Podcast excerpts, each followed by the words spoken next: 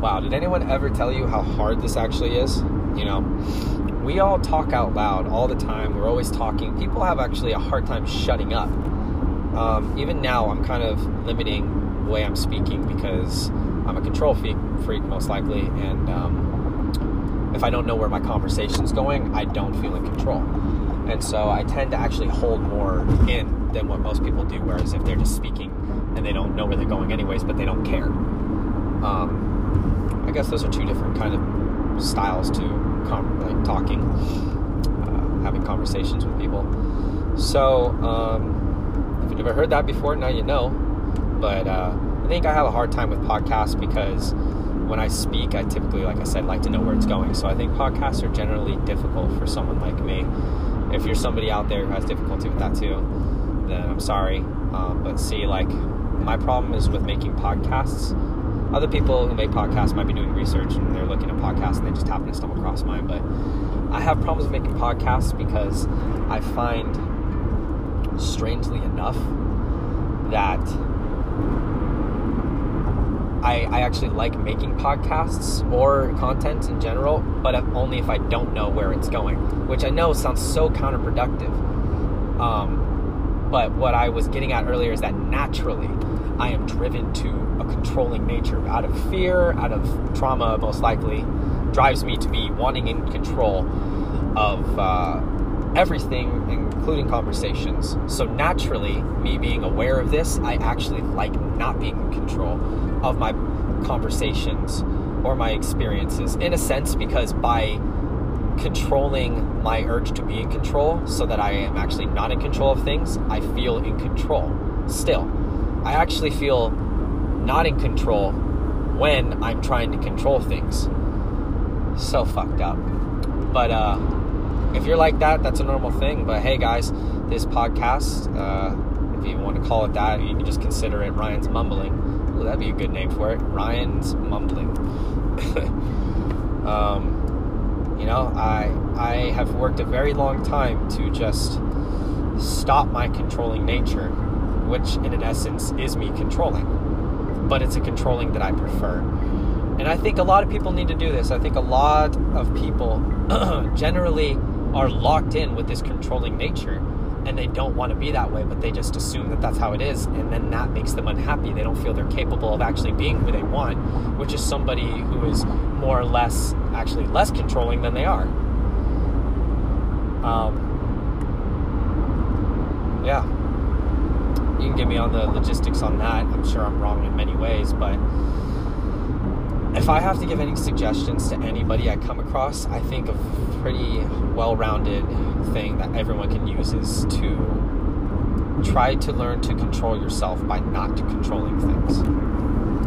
You know, hold yourself back from saying that extra one mean hurtful thing when you're in an argument with somebody you love.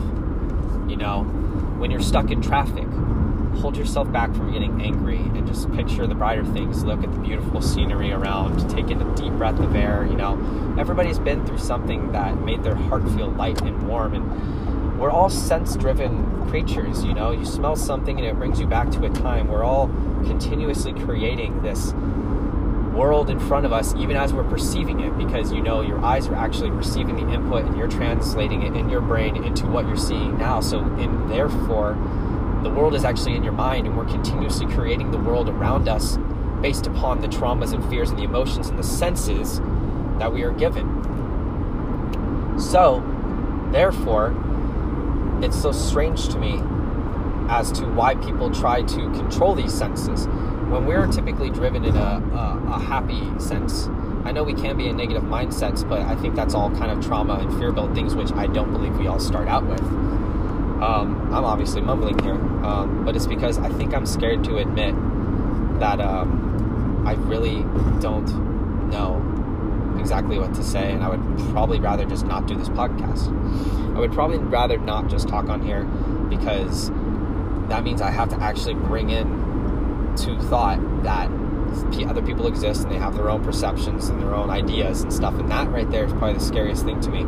I also hate the idea of when you create something that it has to be fucking linear because all my life, just about, more recently I've seen, well, not more recently, but in the last four or five years, I've seen very clearly that I don't take a straight path, and yet by design, there is a straight path that you must follow per podcast or per radio, or at least it's pushed on you.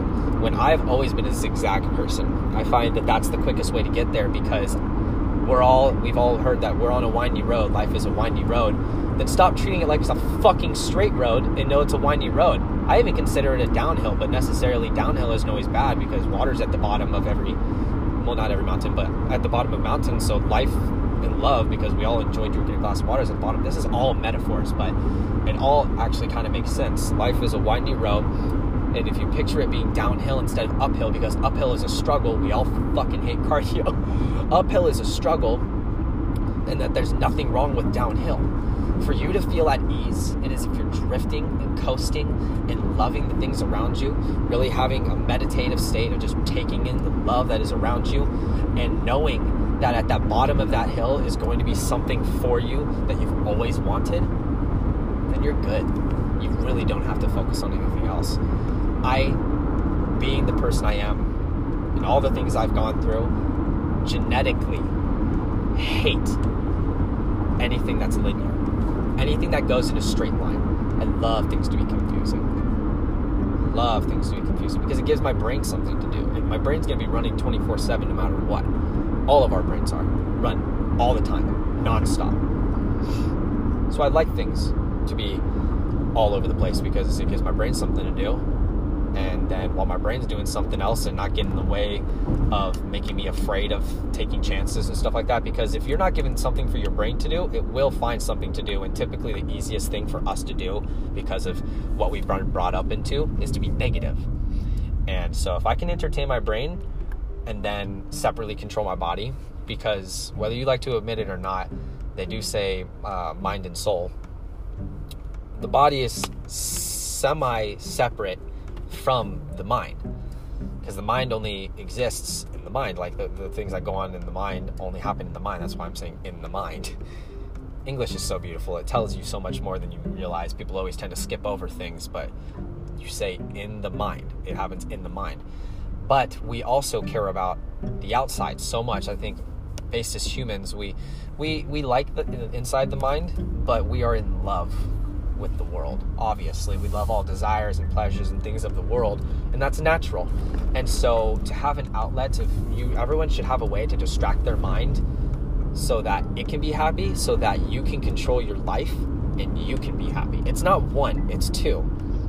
It's always been two. People always think it's you do this one thing to get this one thing so that you can be happy or you can have this one thing that will make you happy or something like that. When actually it's you need these two things to work together so that together the two can be happy. You know, people need to stop making things so simple too. I know I just kind of made it simple, but I I can admit that it's complex. People like to believe that once they figure out something that sounds simple and it makes sense simply, that it can never be anything but simple. But sometimes the more complex thing is better than the simpler thing because the simple thing, yeah, it may get to the point to teach you that one thing very simply, but sometimes when something is complex, it teaches a wide variety of things, which makes it simpler because you don't have to use the energy to go find the wide variety of things now. You have it all in one spot. You know, a complex math equation is just a challenge to teach you all diverses of math- uh, mathematics, but if you do something that is simple, even though it means the same thing, like 5 plus 4 minus 2 so that's 9 minus 2 equals 7. You can also do 5. No, wait. Oh, I see. I said 5 plus. Oh, no, let's, let's just do new one. 5 plus 4. Yeah. Minus 2. So it's 5 plus 4 equals 9 minus 2 equals 7. Another way to get the number 7 would also be 5 plus 2. Sure, it's easier to get the result, 7, obviously, which is the answer. I'm not trying to deter, defer from that or make you think hysterically in a sense that, oh, it's, you know, like the thing, it's like one plus two equals four, or whatever the stupid fucking thing is. I'm not trying to trip you on the number, the answer. I'm saying don't be afraid to learn more. The plus and the minus in one makes it that much more fun because you're growing and you're learning and you're changing, and that's just how life is. When life throws a fucking curveball at you, you take it with a smile. Because you know what? The, like literally to the sense, getting hit with the fucking baseball if you don't die from it or it doesn't fuck up your life completely and it just hurts, it's such a special thing because I don't know. I guess I'm just in love with the senses and everything that comes with it. I know pain sucks, but minimal things like getting hit with the baseball or minimal things like missing a fucking bill, you know, in life like that, it's it's an experience, and you got to learn to love the minor pains too because they're so unique, and you got to love unique things. Anyways, this is Ryan's ramble. Ooh, look at that! Look at that! That's a podcast name right there, Ryan's Ramble. Oh, dude, I'm changing this name. Anyways, if you guys found anything that you related to, you know, good for you. And I, I hope everyone the best. Live happy and loving lives.